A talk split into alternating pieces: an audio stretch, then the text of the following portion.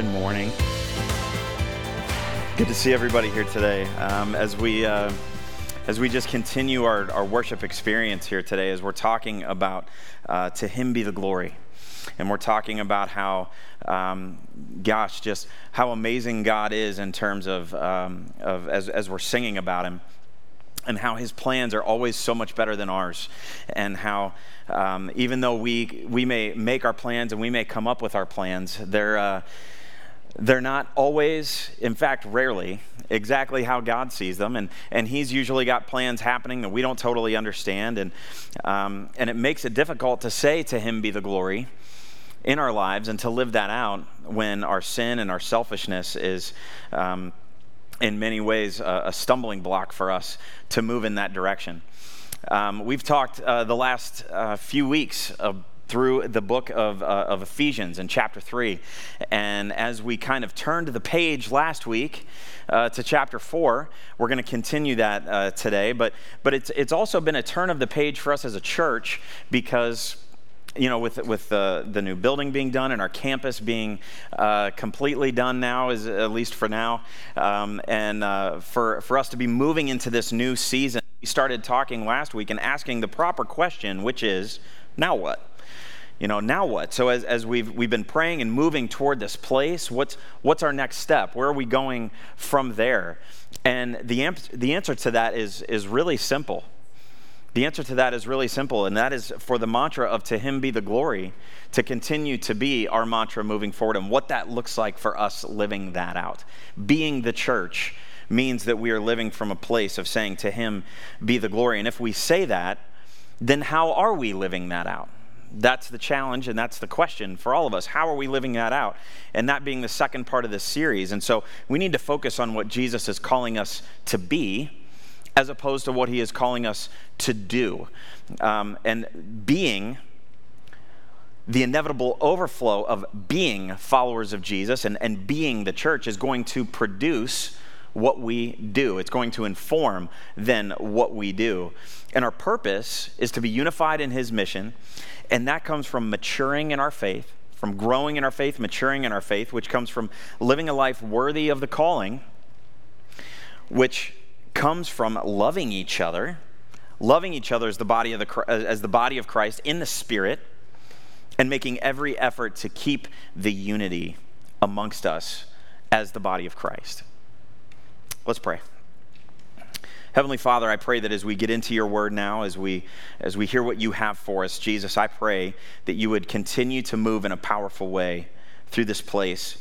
Lord, we, we've, we've already had an, an incredible worship experience. And Father, I pray that we would continue to experience your presence now as we read your word, as we hear what you have for us. Lord, I pray that you would challenge us and change us, open our eyes to see what you have for us. And if there's one here that doesn't know you as Savior, Father, I pray that whether they're here or watching online, that today might be the day that they make that decision. We love you in Jesus' name. Amen. Amen. So, uh, before I actually really do get going here, um, the uh, we, we have one of our missionaries actually here with us today. Um, Chris McNutt from Guatemala is right there. Wave to everybody. Um, kind of a a nice little surprise for us um, for him to be visiting uh, with us here. His mom's right there with them and a member of uh, Connect Church and, and all of that. So if you get the chance to go say hey, it's, it's always cool to be able to have a little missions moment and to see who we're investing in and to actually, you know, talk to him and, and all of those things. So he'll be heading back to Guatemala here on Wednesday, I believe, is what, is what he said, right?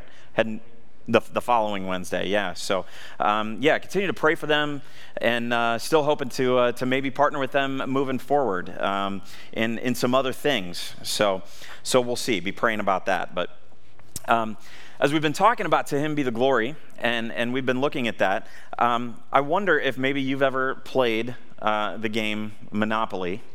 Um, and if you have, maybe you've seen uh, this card before. I don't know if it's going to come up or what. we're having a few little issues, I think, here. Do we got the next slide coming up? Okay, so the next slide that's supposed to come up is that card. If you played Monopoly, you get community chest and it says get out of jail free, right? We always hate when we land on the on the spot that says get out of you know you know go go to jail, go directly to jail. Do not pass go, do not collect $200, which is not real life. And uh, at the same time, though, we're rolling the dice, right? We're seeing what happens. We land on this spot, this, this unforgivable place that sends us to jail. And to get out of jail, we all of a sudden get you go to community chest and you get this card that I don't know why. Is it just me or have these cards looked the same since like 1873? and they were done with like pen and quill, you know, like quill and ink or whatever. I don't know. You would think that they'd make new ones by now. But so you get this get out of jail free card, and it's awesome. And it's cool in terms of the game. Let me, let me tell you the problem though with this that we that I want to equate this to in terms of our walk with Jesus is that I think part of the problem with Western and, and we'll even call it American Christianity is that we think this is what salvation is. We think this is what salvation is, that it's a get out of jail free card. This is what we think as the church. If this is what we think it is, then doing is going to eclipse being, being the church. And we will actually wind up with some of the same problems that God has rescued us from in the past as a church family.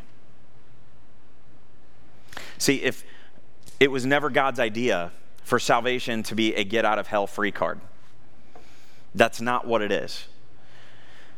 Because if it's that, then we can just go on living however we want to live, any way we want to do, and not grow any more past our conversion.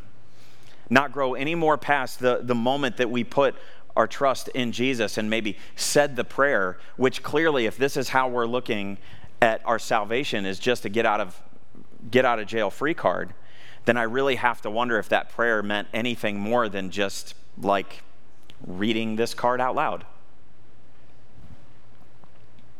And I know that's a tough thing to look at. But if we've never grown, if we've never grown past anything, if our life doesn't look any different than it did before we became a follower of Jesus, then we need to ask ourselves if we really do know him personally. If things don't look different in our life, do we really know him personally? And so as we wrap up the series and we're looking at a to him be the glory life and what that really looks like and what a church body looks like that reflects that statement. We talked about some of that last week, and we're going to continue talking about that today as we actually wrap up the entire chapter of Ephesians, chapter 4. And so, if you do have your Bibles, you want to follow along in the Bible app, uh, you're free to do that as well. Um, and uh, we're going to be in Ephesians 4 17, uh, beginning in verse 17, and we're going to actually complete uh, the entire chapter today. So, let's start with this.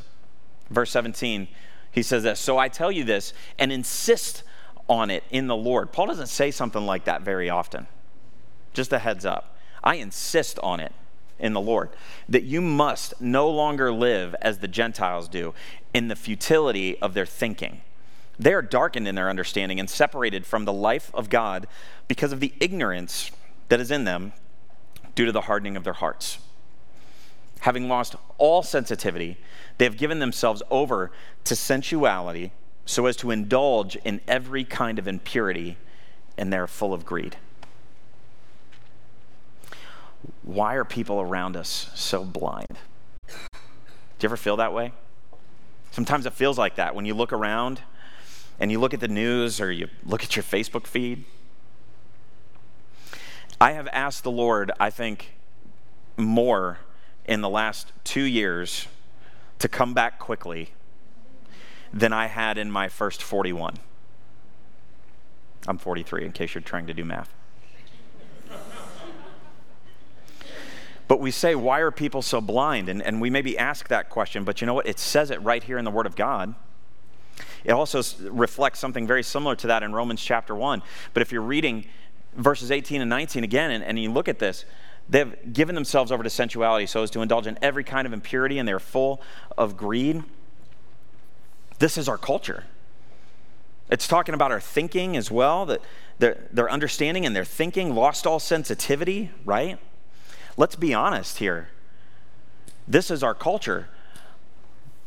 But let me say this it's been our culture for a while. It's been our culture for a long while, longer than we would probably want to admit. The thing is, it's just more visible now.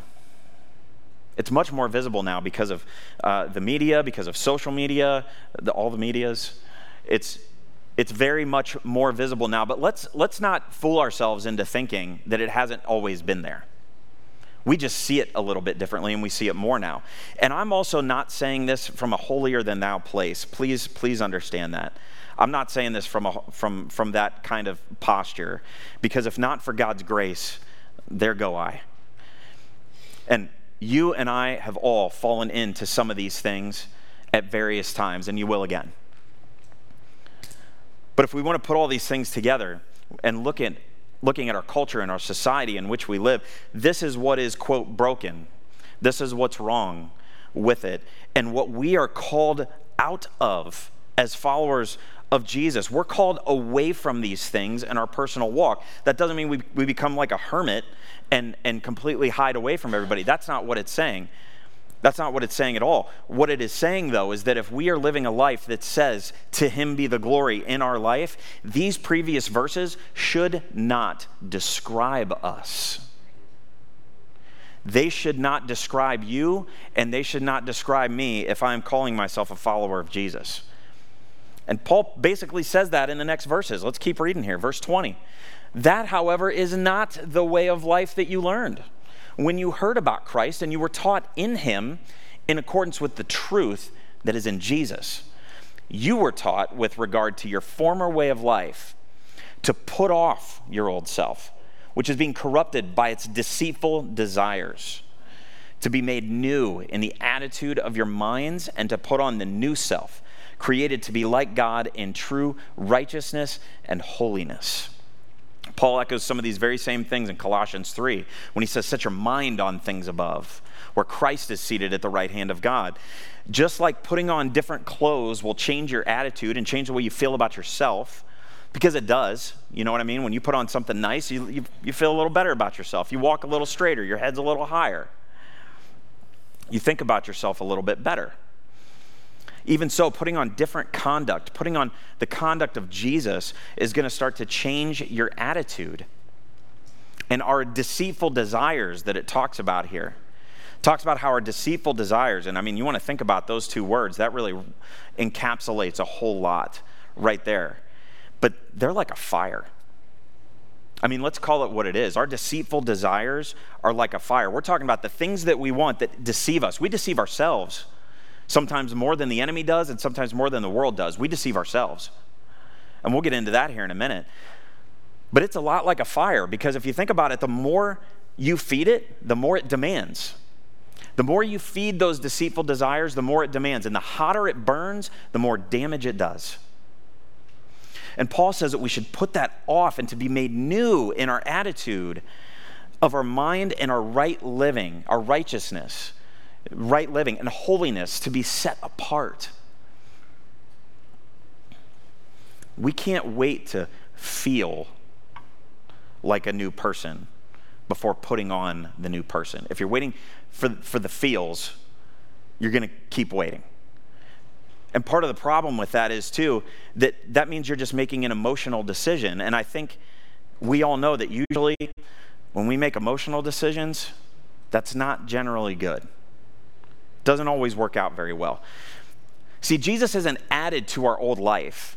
This is part of the problem that we see with, with even younger generations coming up, and, or even people that you know that were followers of Jesus or claimed to be, and then have completely walked away. Let me tell you probably what has happened there, not definitively, but there's an aspect of this that's so true because we think just saying the prayer there and then nothing changes and or we try to add jesus to our old life and that's not what he's calling us to do jesus isn't saying add me to your old life he's like no your old life is dead your old life is gone it is completely gone, and your life becomes me. You put on a new life. You are a new creation. Not adding to the old, but dead and new. That's a very big difference than what we try to do. And a lot of times, what we've done in the past is we've just tried to add Jesus to the old and fit him in to where we feel like fitting him in because of our emotions, maybe, or because how we feel in the moment, and then we wonder why that doesn't work out well eventually. Well, this is why because you never took off the old and put on the new. We have to be willing to take off the old and put on, the, and that's not an easy thing to do. That's a hard thing to do. Because our Christian life, it has to go beyond our head knowledge. Our head knowledge is important, don't get me wrong. It absolutely does include our head knowledge. We have to have an understanding of what we're doing. You have to know the why behind the what, but our head knowledge will influence our manner of thinking, which is actually the first step there. Because here's the thing you don't have the power to change your heart. We don't have the power to change our hearts, but we do have the power to change our minds.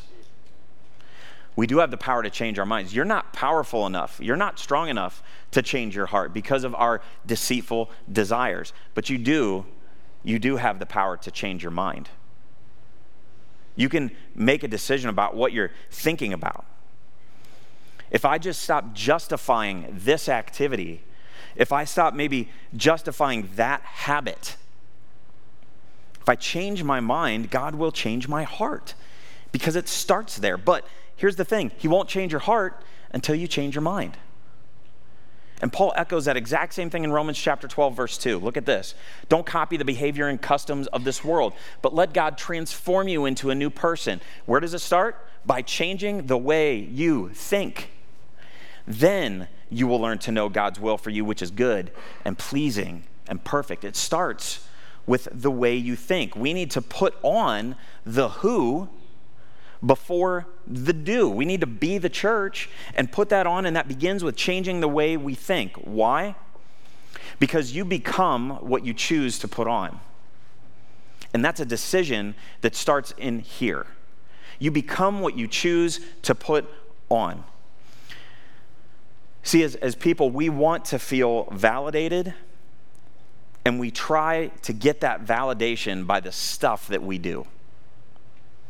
This ends up becoming the problem. And then if, if those things fall short, the things that we, that we do that we're trying to make ourselves feel validated about, when those things fall short, when they mess up, now we feel like we have something to prove. Guys, we, we this, this is us a lot. We feel like we have something to prove there. So we either then try harder and then we sink backwards into the things that we shouldn't be doing, and we react in ways that push God and those we love away. And it's not just God, all of or it's not just guys, all of us do this. I know I'm guilty of this more often than I would probably admit even to myself. So then we default into saying, well, that's just how I'm wired. This is just how I am. It's the way I am. So I guess everyone around me is just going to have to deal with it. Everybody just deal with it. This is just how I am. Okay. First of all, that's garbage, right? That's garbage, that's selfish, that's lazy, and that's a cop out. It just is. As followers of Jesus, this should never be our answer. We need to just, that should never be our answer. Just deal with it. That's just how I am. No, we are in the process and should be in the process of changing and transforming and becoming more and more like Jesus. Here's the thing number two, you should know better. As a follower of Jesus, we know better. It boils down to walking in the Spirit of God and learning and leaning into our identity that is based on the truth of who God is.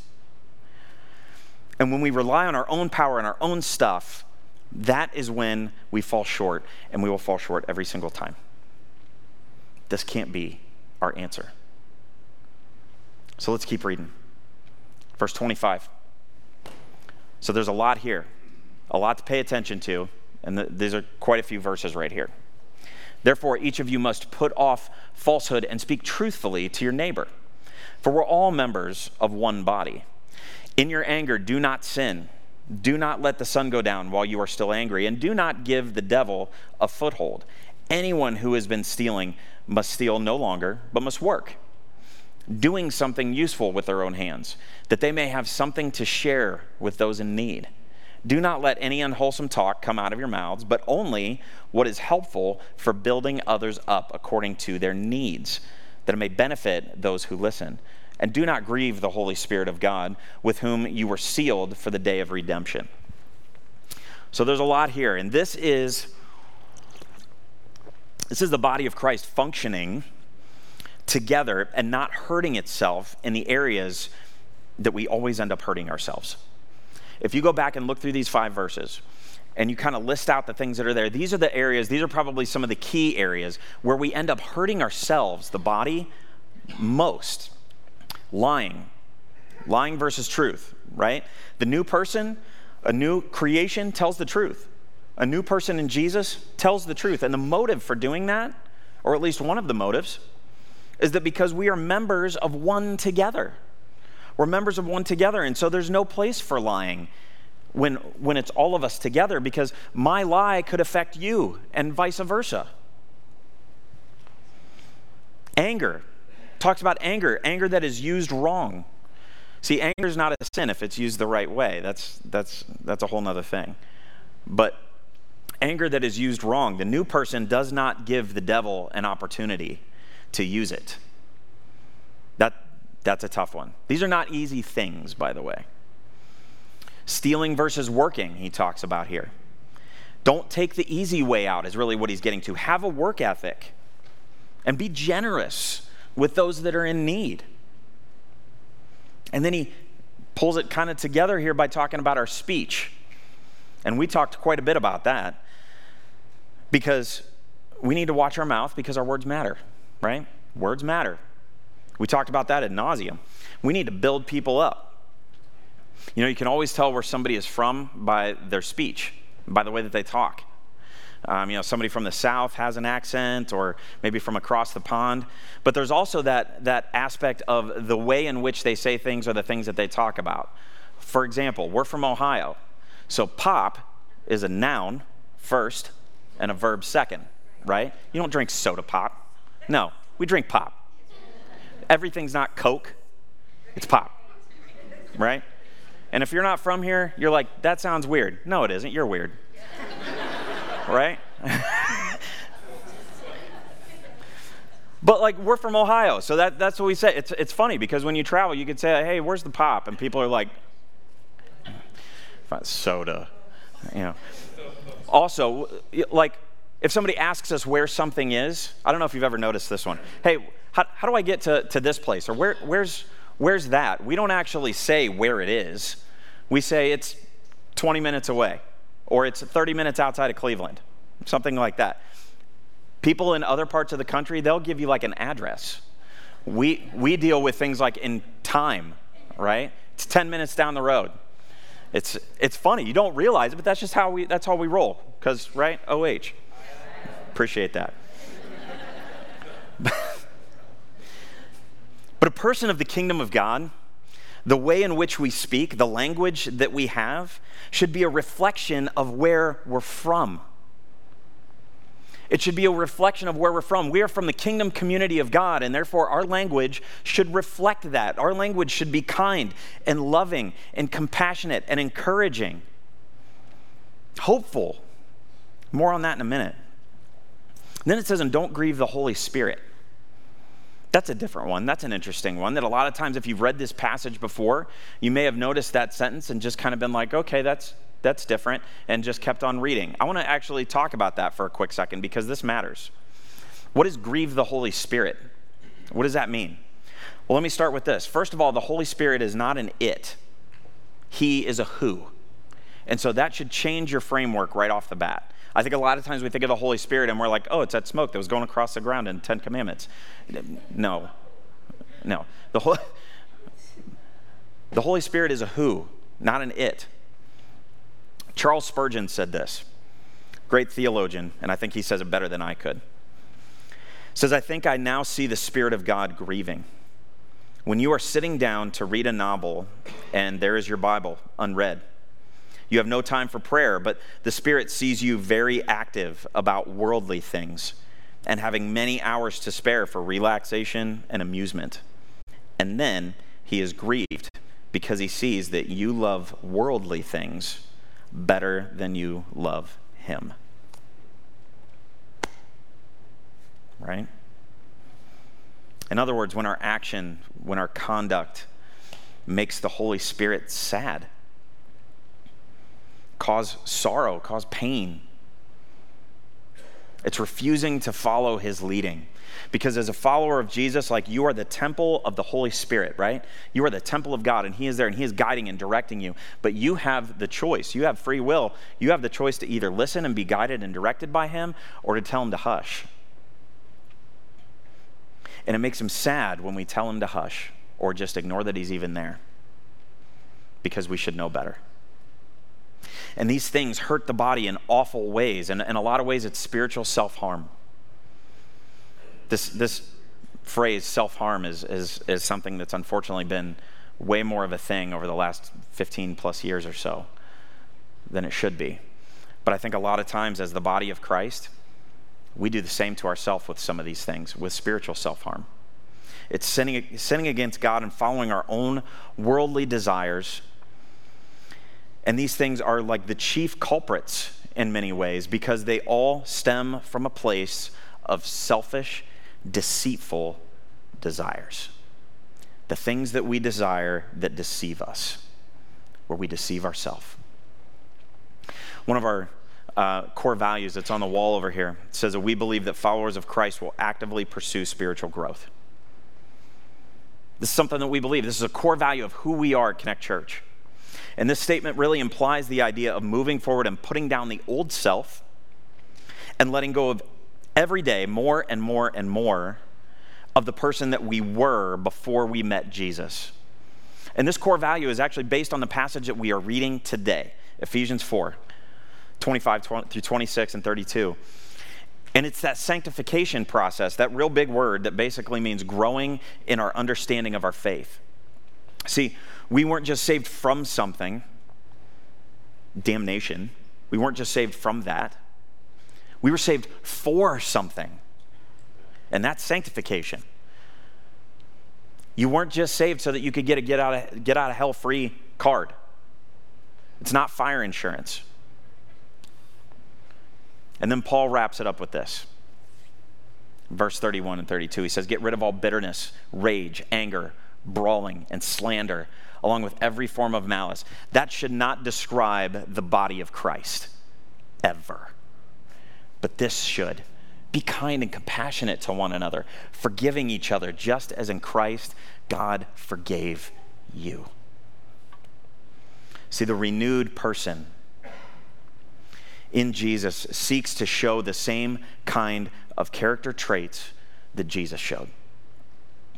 The new person has control over their emotions because being is greater than doing, and being produces the doing. So we should have control over our emotions and not let the enemy get a foothold on those things. And it comes down to this.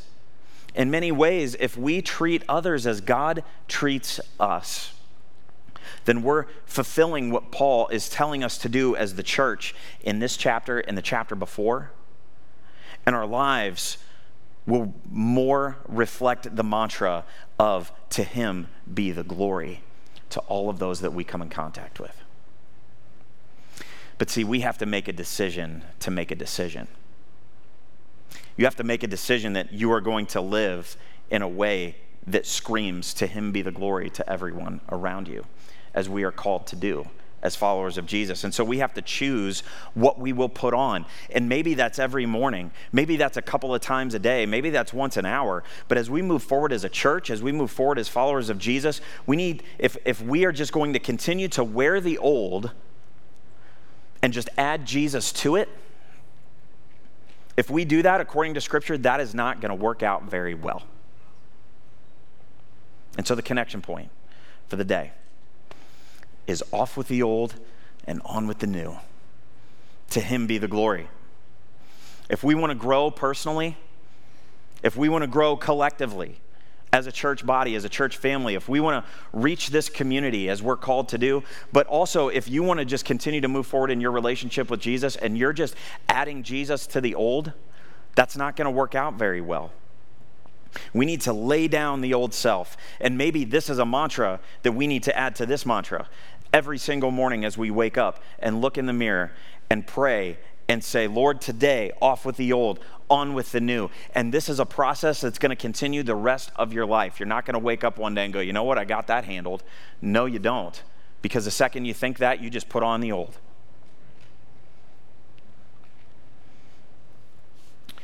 As a church, we need to continually look forward to where God is leading us and to pursue growth in the ways in which He is calling us to do that.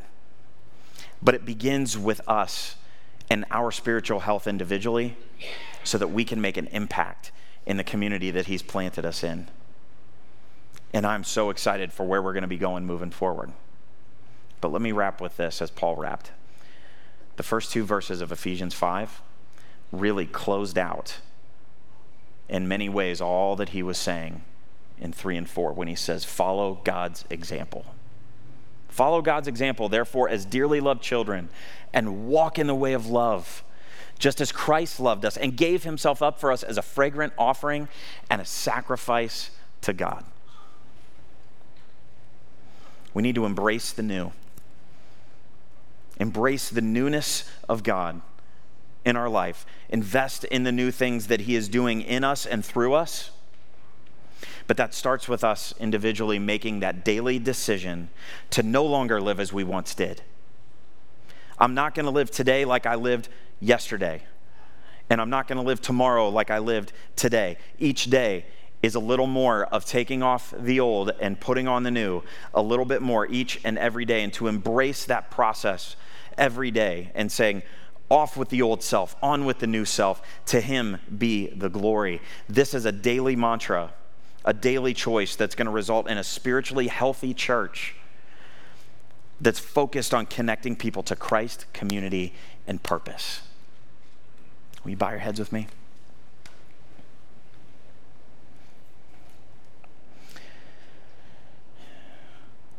A lot of us walk in here with some of our old self because that's part of the process. And I think that there, there may be some of us here watching online that are struggling with our old self and struggling to put that old self down. We want to hold on to it. I get it. God gets it. We want to hold on to it, but He also loves us enough to tell us that we can't do that if we're really going to move forward and live in Him. He wants better than that for us. He wants that old self to die in that new creation to be able to move forward. You don't have to hang on to those old things. You really can drop them and leave them at the feet of Jesus. And He is standing right there to put His arms around you. That's what it means to work out our salvation. That's what it means really to be saved and to move forward in that. It's not just a get out of hell free card. It's so much more because that eternal life with Him, it doesn't start when you die. It starts the moment you accept Him into your life. The moment you realize that you, you can't do anything about your own sin, that you need the sacrifice of Jesus to cleanse you and to move you forward. He paid the price for every single one of us so that anyone and everyone can have eternal life. And if you need to maybe have some more questions answered about that, you want to know more about that, maybe you're ready to just to, to, to take that, that leap into the arms of Jesus, I would love nothing more than to pray with you today. And I know that we've got some people here that would love to do that as well. Heavenly Father, I pray that you would continue to move in a powerful way through this place. Jesus, I know that there are some of us here that need to take the old and put it away for good. We've been carrying it with us too much and adding, just trying to add you to it and wondering why things aren't working out. Father, you, you never called us to be that way.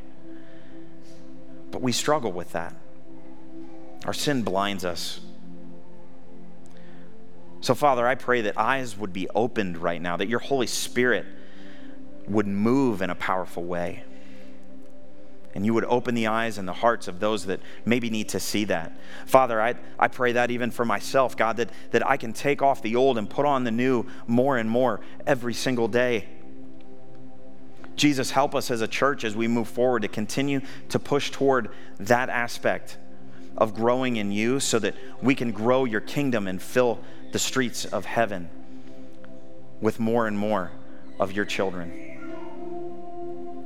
God, again, if there's one here that doesn't know you as Savior, Lord, may today be the day that they make that decision. We love you. We praise you. To you be the glory in Jesus' name. Amen.